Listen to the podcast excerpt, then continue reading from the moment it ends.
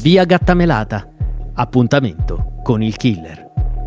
Maurizio Pierri si poteva definire un uomo di successo, titolare di un'azienda che gestiva bilanci e buste paga di importanti società, a capo di giri d'affari miliardari e di conseguenza anche detentore di un ricchissimo conto in banca.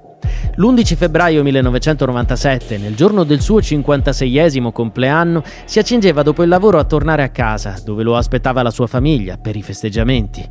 Una festa che però non si sarebbe mai tenuta.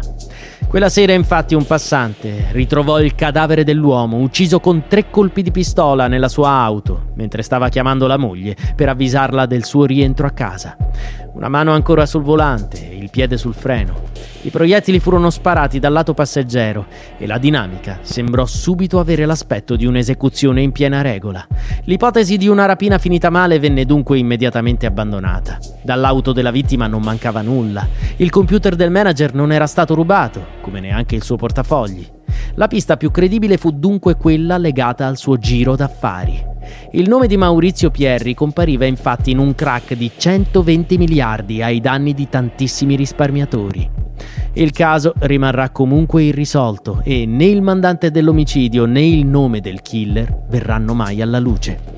Ad infittire ancora di più l'aura di mistero sarà il luogo del delitto. Via Gattamelata si trovava a meno di un chilometro dall'ufficio dell'imprenditore, una strada stretta, buia, senza negozi e per nulla di passaggio. Si insinua quindi il sospetto che Pierri ci sia arrivato dopo aver preso appuntamento con il suo killer, che scelse un luogo nascosto e lontano da occhi indiscreti per compiere il delitto.